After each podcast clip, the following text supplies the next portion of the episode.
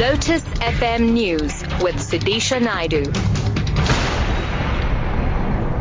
10 o'clock. Good morning. A woman has been killed and a man seriously injured when the bakkie collided with a small vehicle in Shelly Beach on the south coast of KwaZulu-Natal. The accident happened at an intersection on Marine Drive. KwaZulu-Natal Emergency Services spokesperson Robert McKenzie explains. Paramedics from KZN Emergency Medical Services and several private ambulance services responded to the crash. The man was treated on scene by the paramedics before being transported to hospital by the paramedics from a private ambulance service.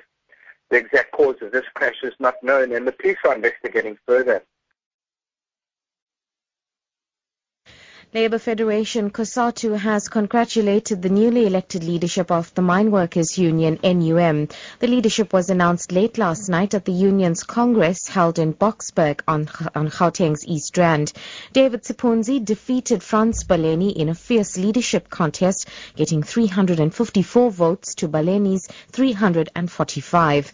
COSATU President Sdumo Dlamini says he doesn't expect that the close margin between the two candidates would lead to division within NUM? Well, first and foremost, it means that uh, almost all the delegates participated in a democratic process holding different views about who their leaders are going to be. The center is NUM.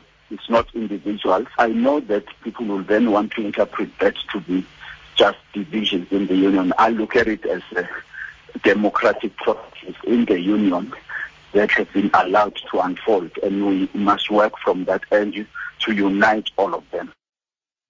The Communication Workers Union has announced plans for a secondary strike against cell phone service provider MTN for a total boycott of the company's services. CWU Secretary General Aubrey Shabalala says notice of the strike, meaning all companies in the value chain of MTN, will be served on Monday.